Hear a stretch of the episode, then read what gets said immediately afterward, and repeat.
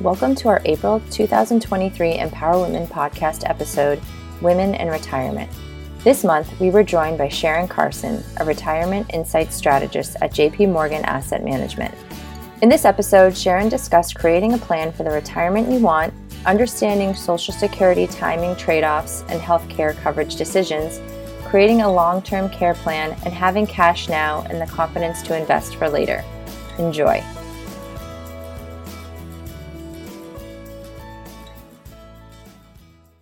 All right.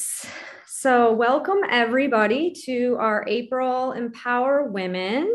Um, I'm very excited about this uh, topic today. It's something that um, you know we focus on a lot with um, the clients that we work closely with, and um, it's uh, great to have Sharon Carson here from JP Morgan.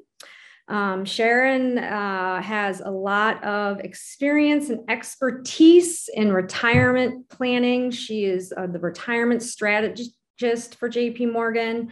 She has um, a couple of designations around um, retirement. She is a retirement management analyst and a certified retirement plan counselor.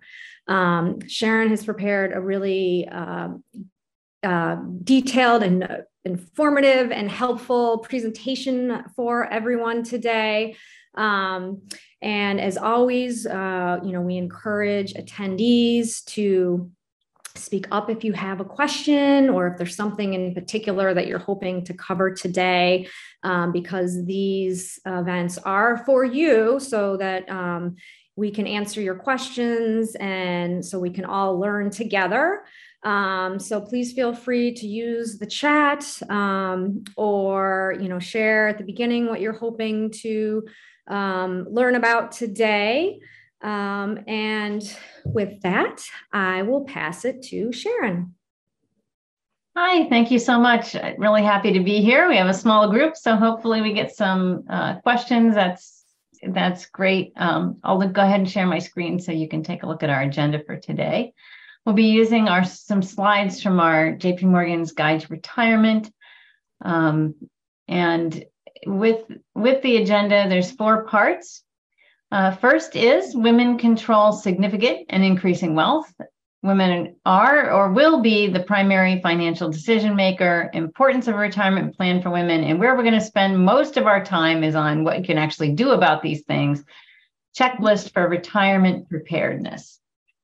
So, with that, I'll jump right into the number one women control significant and increasing wealth. Um, so, going from 2020 to 2030, a lot of money in motion going from women to uh, men control or women men control to women controlled wealth um, you can see women in 2020 control about 31% of the wealth, but by the end of this decade, not that far away, we're going to control well more than half. Uh, so there, there is that. One of the reasons for this, we are an aging population, and um, there's a lot more uh, of us who, for one reason or another, are not necessarily married when we get older, and uh, 65 plus. Uh, women tend to outlive men, and also uh, men are much more likely to be remarried. So, the proportion of women who are actually married is less than half once you get to 65 plus. So if you're not the primary financial decision maker now, uh, there's a good chance that you will be at some point uh, along the way. And women, a lot of women lack confidence. Um, this is really the importance of the plan um, that, you know, if you don't have a plan how are you going to know? How you are how are you going to have that confidence? And that's where you know a good financial advisor can really help you with that plan and getting prepared. Um, importance of the plan actually fewer than half uh, some in some cases uh, for divorced and never married women it's just over a little over a third have actually prepared a plan. So and all all workers say you know only four you know a little over four and ten have have actually prepared a retirement plan. So important to do. Um, I have heard that people can sometimes spend more time planning their vacation than planning for their retirement. So, of course, the vacation sounds like uh, more immediate and a little more fun. So, what's the checklist? Um, this does look a little long, but I will say you can break it up into chunks. You don't have to do everything at once. Um, also, you know, you can make a very rough plan and refine it and, and do more later. So the important thing is to get started. And the first one is just something mainly to keep in mind as you do your plan. It's not really anything that you have to do, um, is planning for the, the long life because um, you might live longer than you think. Uh, number two, uh, create that plan for the retirement you want. And like I said, it could be a rough plan to begin with, and then you can really refine it from there. Mm-hmm. If you haven't already made an informed decision about Social Security, uh, that's a really good thing to do. I'll just present some very basic information, just touching on that. But really, I would suggest um, if you're close to making that decision, getting that uh, help from a, an advisor who can run your specifics will be super helpful. Decide on a long term care strategy. I think in your 50s is really a great time to, to do that and very important. Understand rising healthcare costs uh, because there are two things that we tend to spend more on uh, as we age in, in retirement and healthcare is one of them. Uh, the other is charitable gifts and contributions. And of course, that's very discretionary, that's easier to control. Most other things we actually spend less on as we get older. So that can make it a little bit easier. But thinking about those healthcare costs, how are you going to get there? One of the ways to get there is to think about your different i've got be tax diversified it's really where are you putting your money are you taking the best advantage of the tax advantaged accounts um, and then aligning your objective with your outcome really means how are you going to fund your retirement how are you going to how are you going to align your portfolio to give you the pay you can think of it as an income stream that you need uh, to sustain your lifestyle and understanding loss aversion and staying invested is important for women. There are some women who are very comfortable taking risk, but as a whole, um, generalizing, uh, some women are much more uh, loss averse and worried about investing. So, just some some ideas around that to help you uh, make it over the long term a lot better. So you can uh, have a have a good long term plan and a good long term view. And with this, uh, the life expectancy probabilities, I actually want to show the women are here are in purple and the men are in gray. Uh, this I do have a same-sex couple version as well, so I'll get to that in a second, uh, mm-hmm. which is new this year. So this one is um, for the women in purple. This is if you're 65 today, because the longer you live, the longer you live because you have survived so far. So your life expectancy keeps extending the older that you get. And here we're showing non smokers in excellent health is the light shading. So the men are in the dark blue, and then, or they're sorry, the couples are in the dark blue, and then the um, one or the other of a couple. This is a male female couple, and then both members of a couple are in the light blue, and the top shading is the non smokers in excellent health. So, for example, non smoker in excellent health, female, more than a 50% chance you're going to live to 90 or longer if you made it to 65. For a couple, you know, male, female, there's like a 73% chance one of you is going to make it past 90, and almost uh, a quarter of you, one or the other. Uh, and that's for those non smokers. But even if you're in between there, um, you know, the average health and the non-smokers in excellent health, you can see there's pretty good odds that you are going to live a pretty long life. Um, and genetics is not destiny. And I think in my family, we have a, a great example of that. Uh, years and years ago, my husband was saying, my beloved Aunt Jay, who she's in Rhode Island, uh, he went up to see her from, he lived in Long Island, but they went up to, the kids got to go up to Rhode Island and visit Aunt Jay away from the parents, which was always a treat. Mm-hmm. Um, very beloved. And he said, Oh, I don't think she's going to live that much longer. She has heart disease. Everybody in the family has heart disease. She's the oldest living member of her family. And this was probably, I don't know, 20 years ago now. Well, I tell you what, November 7th has become a very important date the last three years. Um, you must go see Aunt Jay because Aunt Jay turned 100, 101, and 102. I think when he was telling me she was the oldest member of her family with heart disease, she was in her 80s. it wasn't going to make it that much longer. And she's still kicking. She still knows who you are. She's still mentally there.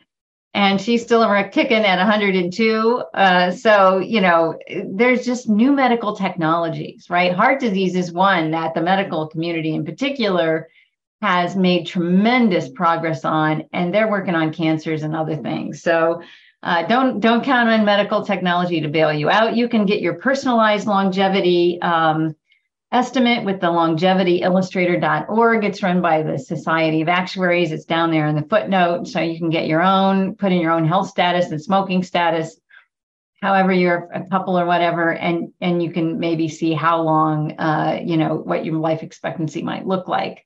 I mentioned we also have this for same-sex couples where here at least one of a female couple is the is the bar on the left in the dark purple.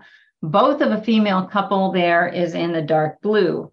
So and then the excellent health is on top again. So wow like female couples good chance one of you is going to live a very long time and um, even both of you living a long time you know even a higher chance of course since women live longer than men. So um, you know, we we this is a new chart this year to do the the same sex couples for those of you who that applies, and the the longevity illustrator will let you uh, model that as well, or if you're single, it'll let you model that. So whatever your circumstance.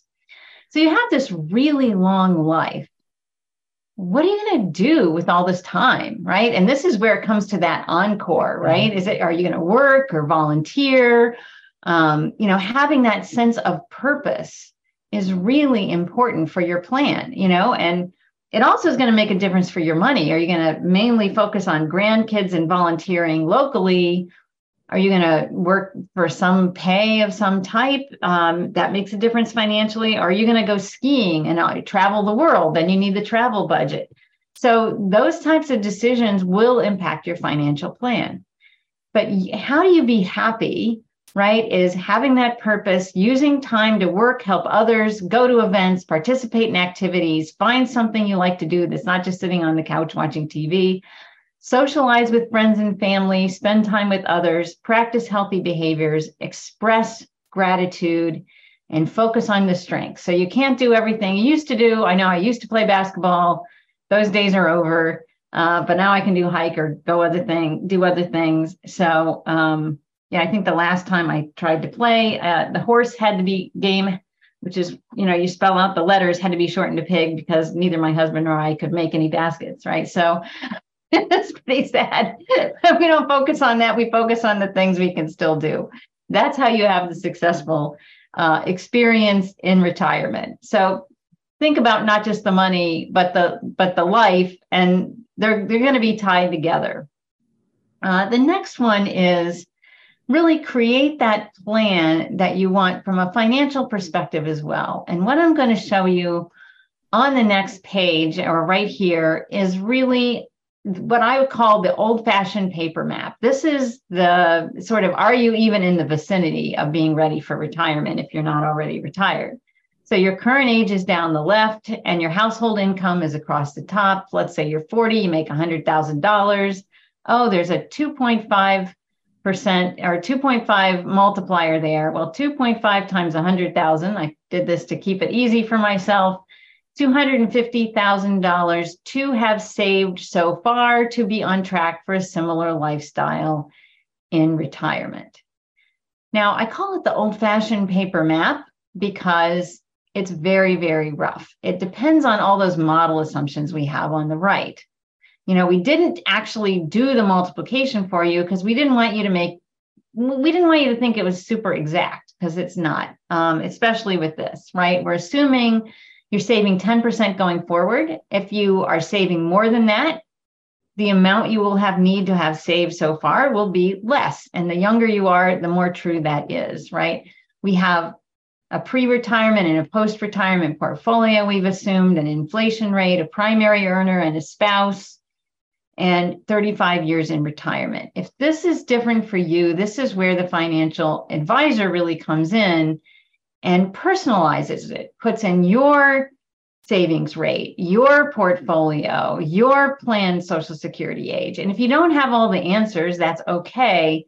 You can make some assumptions. It still can be a rough plan, probably a little more accurate than this, but it's a G. The nice thing about it is GPS, right? You put in main street of a town to start with, and then, oh, here's the exact address. You can refine it as you go. You hit the pothole, you need to take the detour, your car breaks down, something happens, the GPS can reposition and get you back on track. So that's really the key with your financial plan with your financial advisor. So this is just the quick and dirty because everybody likes to do the quick and dirty and know where they stand. But I would highly um, recommend that you pers- get it personalized with an advisor if you don't have that already. It's a tremendous value.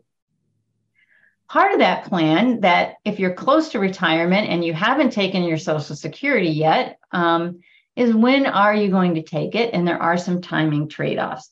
We say make an informed decision because we don't say take it early and we don't say take it late. We don't say either of those things we say make an informed decision so this is just some basics that I'll run through, right? If you're born 1954 or earlier and you waited till 70 or you to take your benefit, you could get almost an extra third. So now you do have to wait for that. So there's a cost, right? There's that opportunity cost that you had to wait, but your benefit will be bigger. You took it early, you're going to get a 25% reduction if you took it all the way at age 62, right? Between your full retirement age, which would have been 66, increasing 8% per year till you reach 70. That's moving that what they call full retirement age, where you get 100% of your benefit, is moving two months every year with your birth year till you get down to the bottom there. You born 1960 or later um, that would that one applies to me. So for me, if I wait to 70, I'm going to get almost an extra quarter of my benefit. My full retirement age, where I get 100% of my benefit, is going to be age 67. If I take it at 62, they're going to take more than a third. I'm only going to get 70% of my benefit.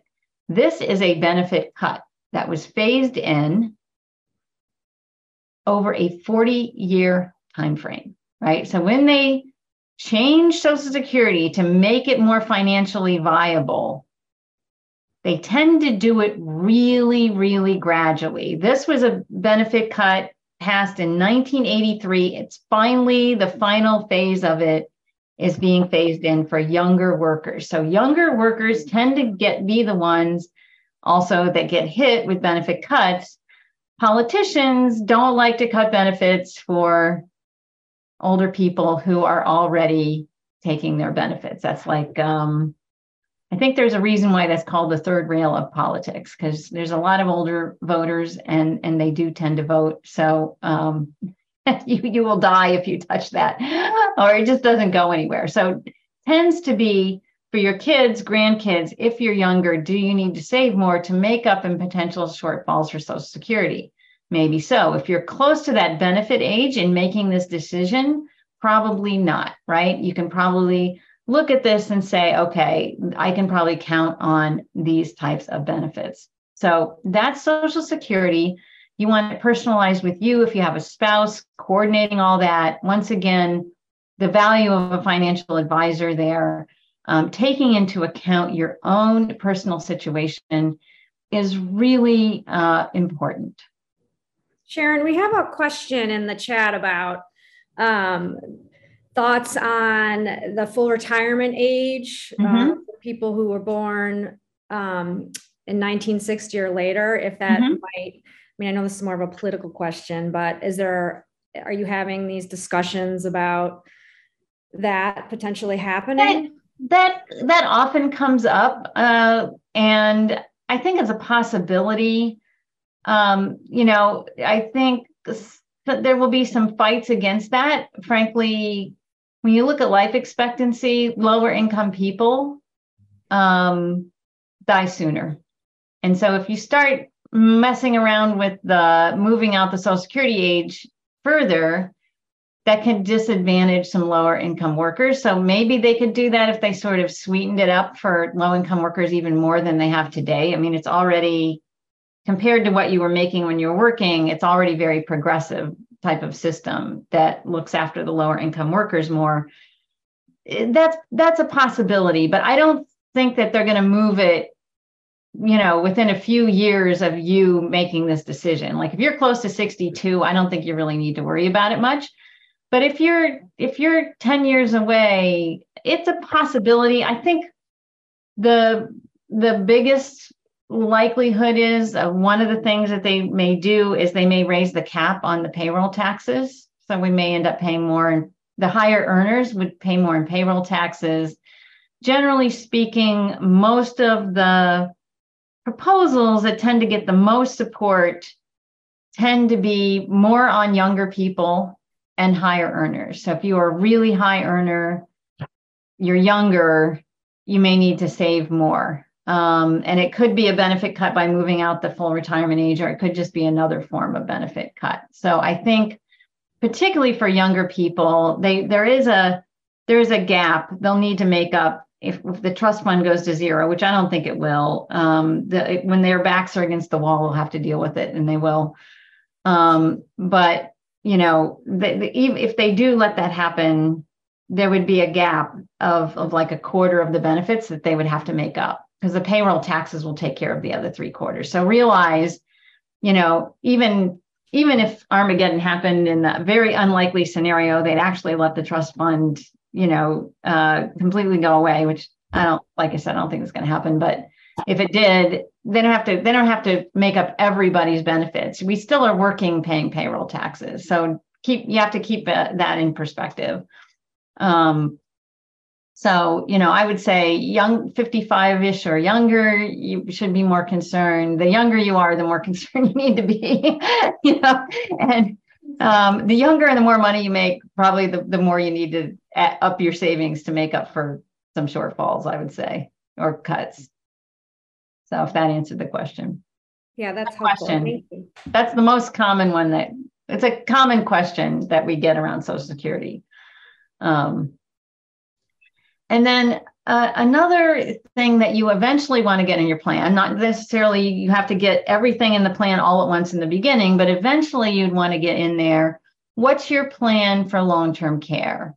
Because disability incidents incidence does increase with age. I'm looking at this with my own parents and my husband's parents right now, and it's you know you can just see it happening. Um, you know, the the good news is fewer than half the people 90 years old have this um, you know need significant help, which is great. But the the bad news is almost half do who are and and it just as you get older, this tends to happen. Um, who tends to care? Because my husband was was out with his parents for about three or four weeks, helping them.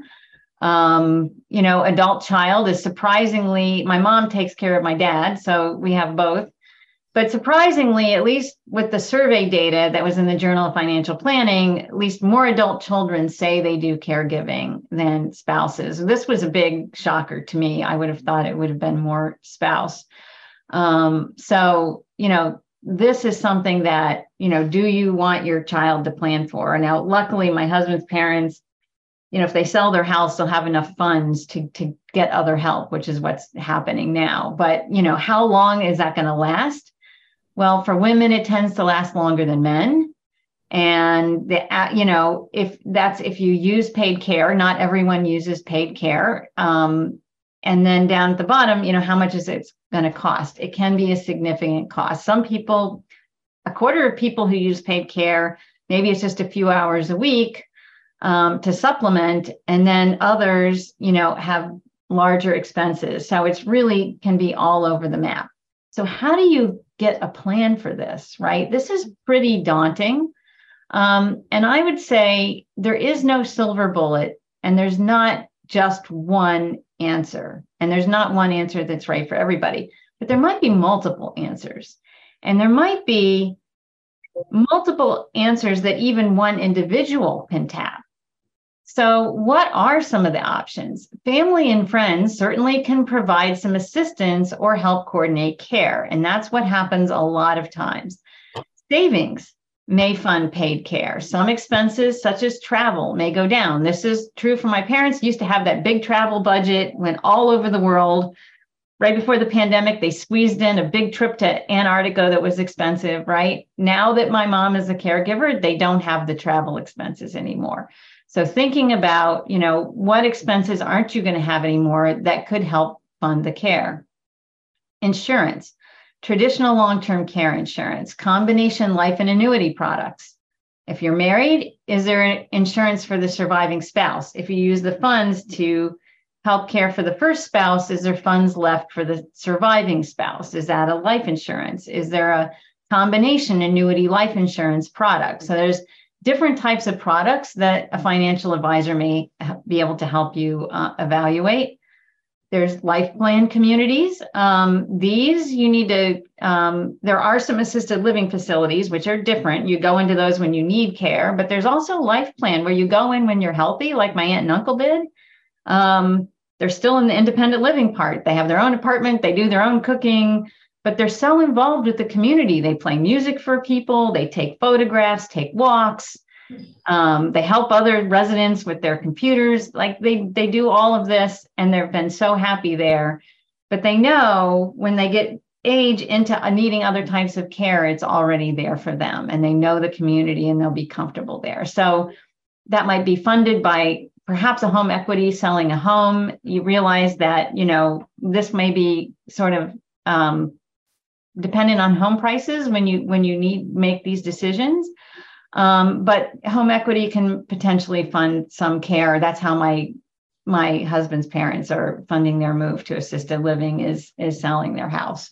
So medicaid the rules you generally have to spend down a lot of your assets. There is the five year look back if you give the assets away. Um, it can be hard to qualify. It's different in different states if you have questions about that, you really need to talk to an elder care attorney. I think it's it's not something that um, that I can really speak to very much. But you know, so also savings in the health savings account can help, or however you know different savings vehicles.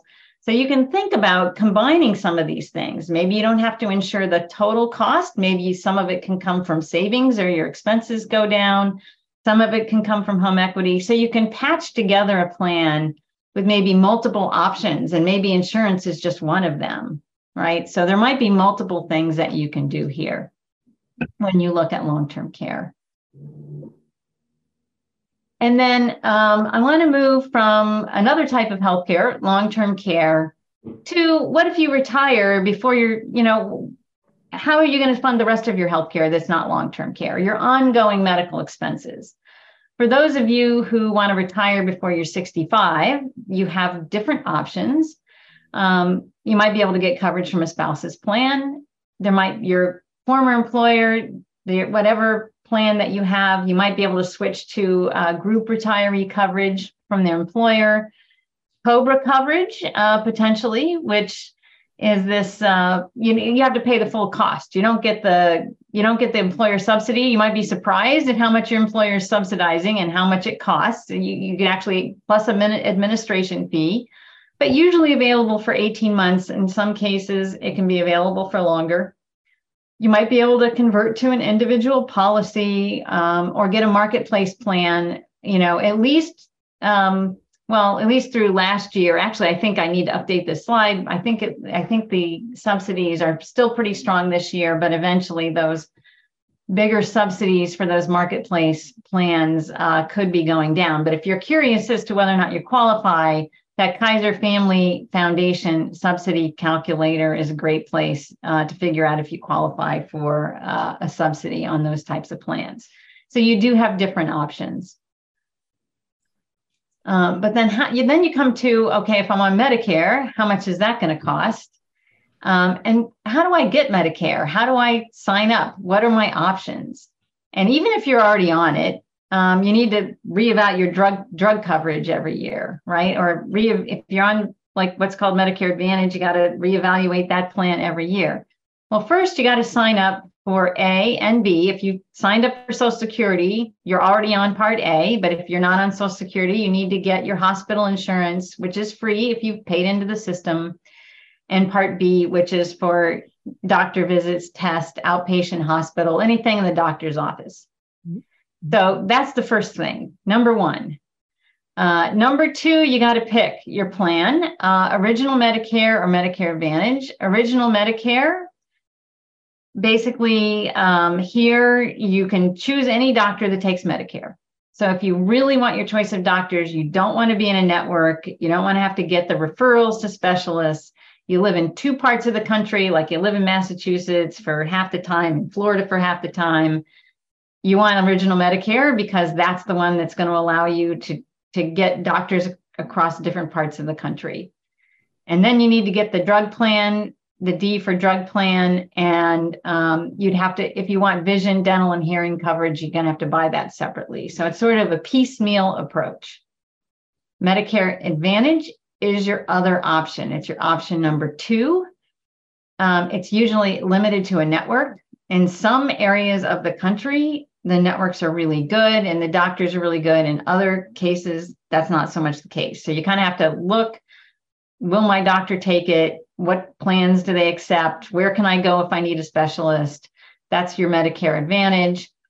Um, really important to think about. Um, with the first option, you get something called a supplemental plan, which is means in addition to, or it's also called Medigap. It covers gaps in the original Medicare that can help you fill in it's expensive though. Those medigap plans can be expensive but they can fill in those copays and deductibles and keep your costs at least you they limit how much you're going to have to pay. Medicare advantage doesn't you cannot get that supplemental policy. So you're going to have probably lower cost in total but more out of pocket costs. And there you know the out of pocket costs are can can really be significant if you need a lot of care. Now they'll be lower because you got the network rate. So it's a trade-off, right? You're you're going to have to be prepared for some of those out-of-pocket costs with Medicare Advantage. And you may get some vision, dental, and uh, other types of benefits. It depends on the plan.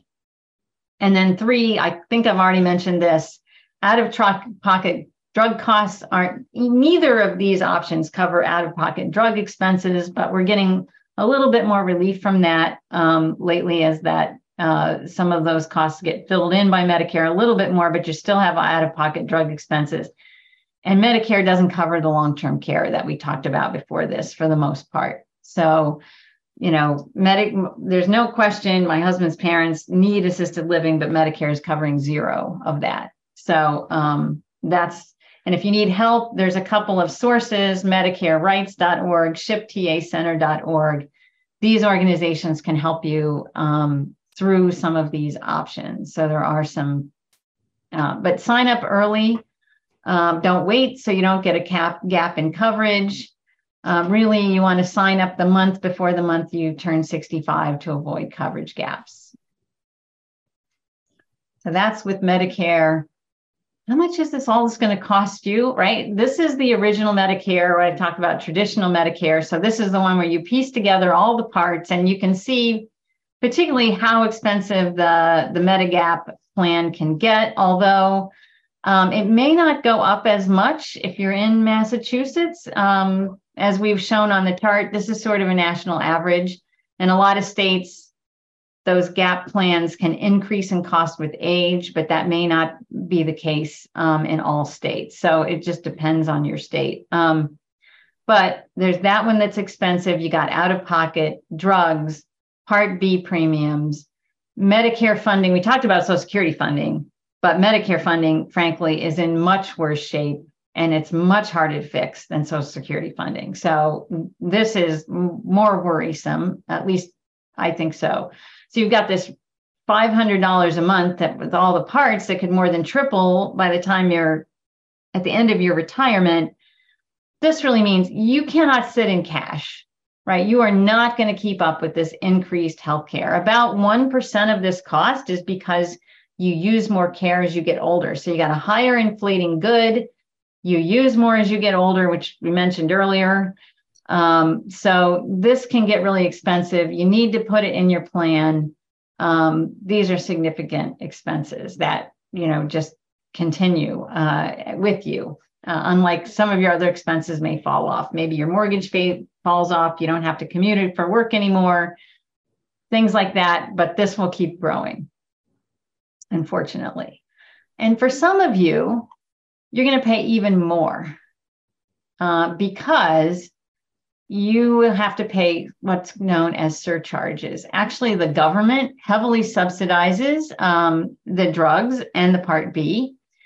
Uh, this is reduction of those subsidies, and they call them surcharges. You hit a dollar over any of these levels of modified adjusted gross income, which for this purpose is your adjusted gross income plus your um, uh, non-taxable interest, uh, like a government bond. So you have to add that back in. So it's your AGI plus that plus that uh, non-taxable interest type of money. You go over these thresholds, you are going to be paying these surcharges, and these are per month per person.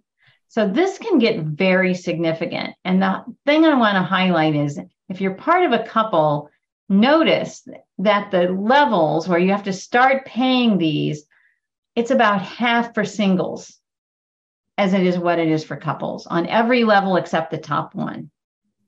Which means if you have a surviving spouse at the end, uh, more often female, that surviving spouse is going to be much more likely to be hit by these surcharges than a couple is. Huh. Filing single. So watch out for this for surviving spouses. Your tax rate might go up and your Medicare surcharges might go up. So couples are much less likely to be affected unless they have significant pensions or work or rental income or something like that. Or they do a big Roth conversion, which I'll talk about in a minute. But so that's it's really more of a concern for singles.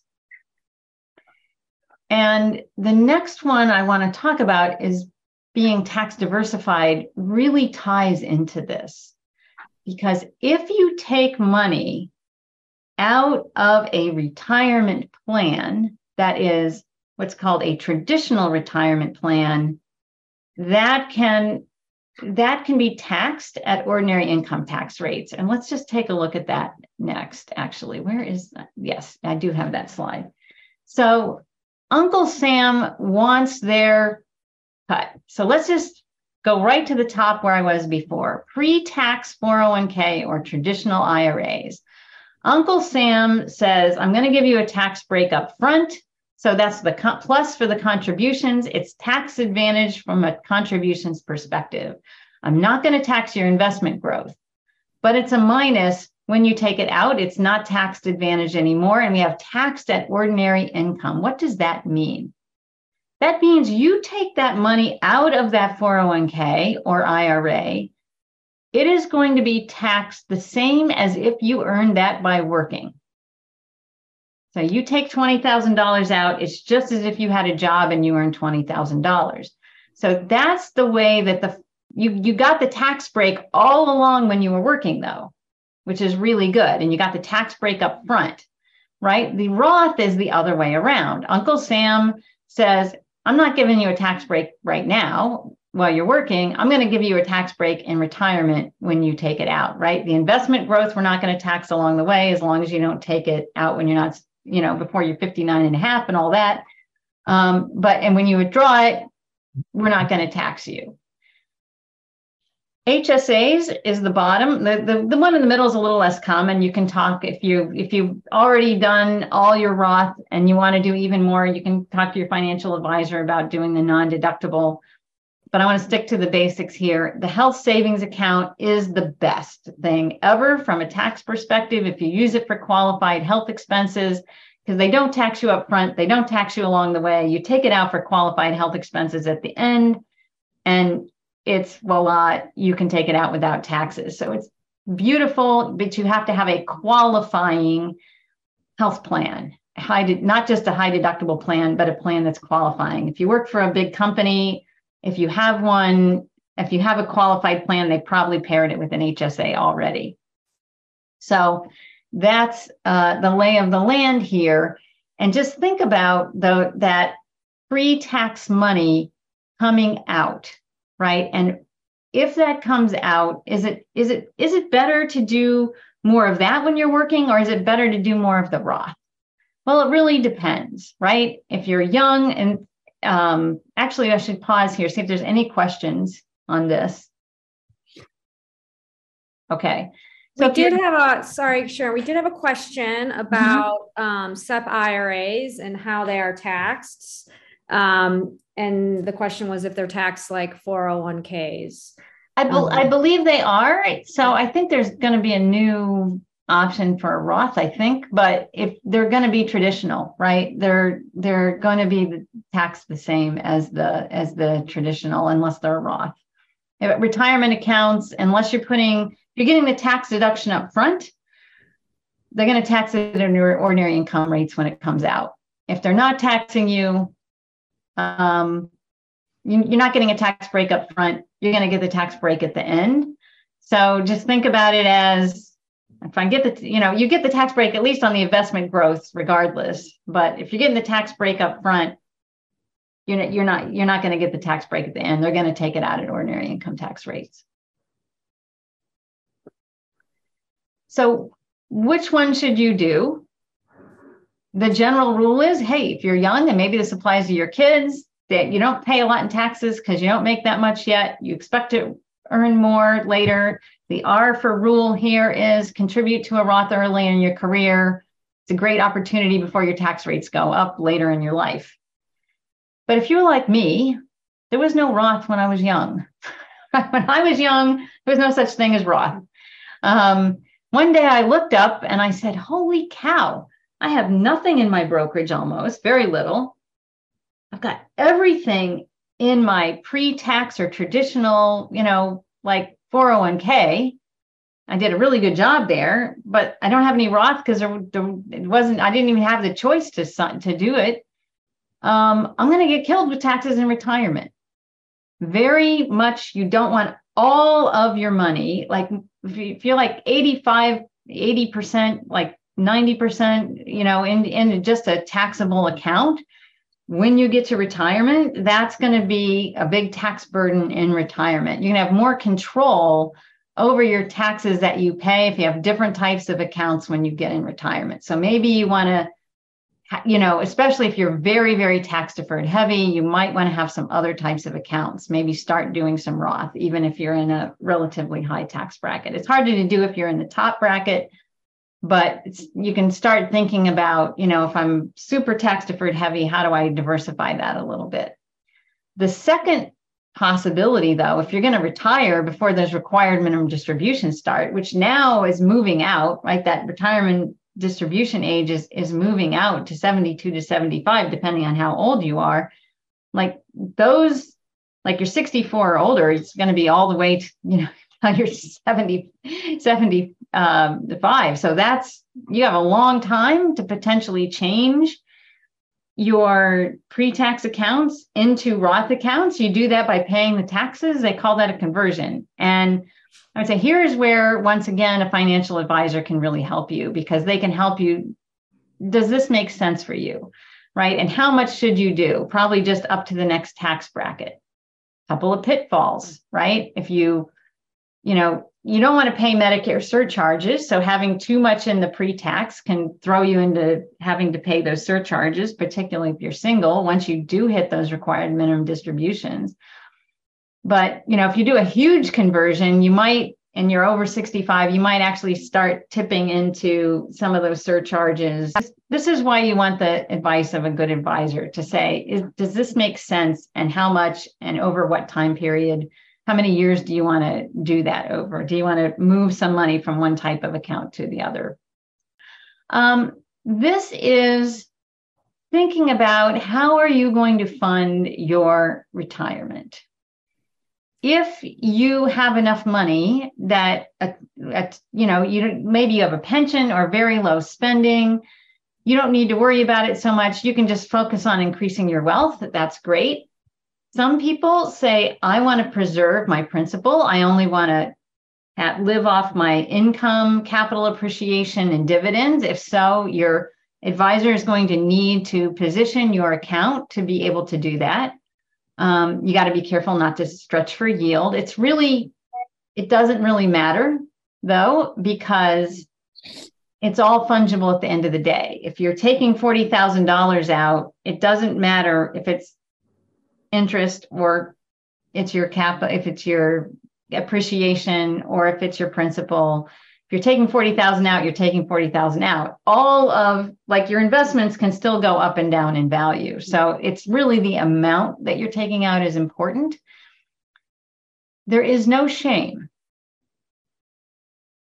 to spending some of your principal in a safe and controlled way. There is no shame in it. If you need to spend quite a bit of your principal, um, and the market just had a big downturn, you can, if you can spend a little less, that would help. Not buy the new car right after that. Um, some annuities can help, or a combination of both. But talking to your financial, having your conversation with your advisor, what are your expectations? Do you want to are you just going to feel better psychologically if you preserve your principal? Are, are you okay spending some of your principal? How do you get comfortable with that? Have this conversation with your advisor. There are ways to spend down principal safely where you won't get into trouble. So, um, and you can take legacy goals and all of that into account. And then um, next is really thinking about your money and this is this part you're going to you have those healthcare costs you're going to need to be invested how what are you using that money for seniors even people in retirement need to have an emergency fund. Um, they can have healthcare expenses come up those out of pocket costs that we mentioned their house repairs particularly if you live in an older house right? That could be in cash and cash equivalents and retirees usually have that pretty well covered. We, we've seen a lot of retirees have some good cash balances. Usually that's not an issue. Medium term goals college savings or a home. Further out you want to be more invested longer term goals. You want to have a diversified portfolio faced off against those longer term goals. Money doesn't have to be in three different accounts. Money doesn't know what account it's in. It's all fungible. Um, but thinking about your money this way can help. Because if the market goes down, you can say, oh, I've got a really long time for that. Over the long term, like these 10, 20 rolling year periods, the market tends to do pretty well. It's the short term that is the problem where the market can really gyrate up and down. But in the short run, I've got some cash. I'm covered off against my short term needs. I've got some more conservative things. I've got ways to handle that. So, thinking about your money that way, whether you're working or in retirement, can help you stay invested for those longer term goals. And uh, some women, not all, but some can be rather loss averse. They're, they're um, worried about the market and just for everybody, women or women or not, losses hurt. They can actually physically hurt, right? It's painful. Losses hurt more than gains feel good. But what you need to do is not jump in and out of the market. You got to get a place where you're comfortable and you can stick with it. Because let's take a look next at if for that part of your money that you have invested, if you had invested over the last 20 years, and we've been doing this chart since I came to the firm um, in I think it was 2006, right? Or uh, yeah, 2012, 2012. So a long time, as long as we've been doing the guide, we've been doing this chart. We've run it after market declines. It never changes the story. The percentage changes a little, but the story is always the same. Over 20 years, regardless, um, it looks like this. Essentially, you keep that money, that $10,000 invested, it turns into over 60,000. In this case, the last 20 years, almost 65,000, a 10% return. We'd all take that any day of the week for those long-term goals. You miss the 10 best days of the market, you're cutting your return almost in half. And it just gets worse and worse the more best days you miss. One of the questions that I sometimes get on this is well, what if I just missed the worst days? The problem with that is missing just the worst days. When are those worst days going to be? You don't know in advance. And the other problem with it is you have to know when to get back in the market. Seven of the 10 best days occurred within two weeks of the 10 worst. So you have to be clairvoyant. You have to be right twice. You have to know when to get out and you have to know when to get back in. Well, the second worst day of 2020, March 12th, was immediately followed by the second best day of the year. It's almost impossible. You have to be good enough to know when to get back out. Out. You have to know know when to get back in, which might be the very next day. Pretty much impossible to do. So for those long-term goals, it's really key. Keep up with inflation over the long term. Stay invested in the amount you're going to be comfortable for for the long term, regardless of the markets. Um, and with that, I would love to take more questions. Um, thank you so much for your time and the questions that we've had so far. I have a question. Um, to the last point that you were making, do you still feel that way when people are very elderly? Um, I'm thinking of my in laws as an example. My father in law is 97 with pretty advanced dementia. My mother in law is 90 with dementia. Both are on claim for their long term care policies, but it's covering a fraction of what their long term care costs actually are. And their financial advisor does have them invested in equities and, and some bonds, but and the equities, I suppose, are, are, are quote considered lower risk. But when people are very elderly, do you still believe that there's a place for them to be invested in the market? That really depends. Um, it's going to depend on the individual situation. So, legacy goal is a long term goal. Um, so, that would uh, potentially argue more for equities. Um, hard to say how long they're going to live and how they're going to fund the you know the rest of their life. Um, so without knowing the particulars of their particular situation it's very hard for me to say. Um, you know that's that's just that's just going to depend. But i do think if you have some equity if that is the right thing for you it still stands for whatever percentage of your portfolio that is, it is going to be detrimental to jump in and out based on markets.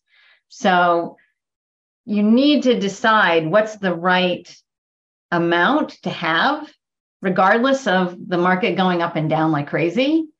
And um, like what is the appropriate percentage? And and if the market goes down or you're worried about the market you don't want to be pulling that money out right? You could potentially just decimate that last bit of money that they have left by pulling in and out. So that would definitely be a, a bad thing.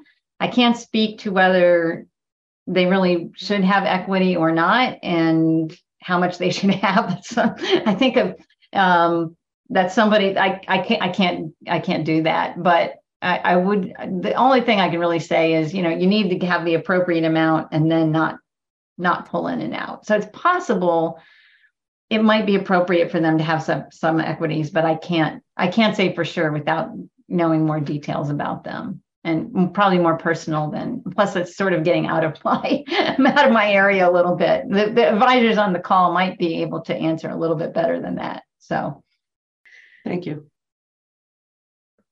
Any other questions from the group? Well, Sharon, I can't uh, even come up with the words to um, express how important this discussion is. Um, you know, I think uh, you know everyone can benefit from you know the points that you touched on today um, I love how I, you know, I think it's helpful some of the things you point out from, you know, the perspective of a woman to think about. Um, so much of what we do as advisors is, um, you know, based around planning because, you know, it's the most important thing is having a strategy that um, is based on what the client needs their investments to do and these are all questions that you know we need to um, have answers for. So thank you, thank you so much. We hope you enjoyed this episode. To listen to past podcast episodes and to see our calendar of upcoming events, visit our website, empower women.com. We also invite you to join us on May 9th for our next Empower Women event, Roadmap for Aging Well.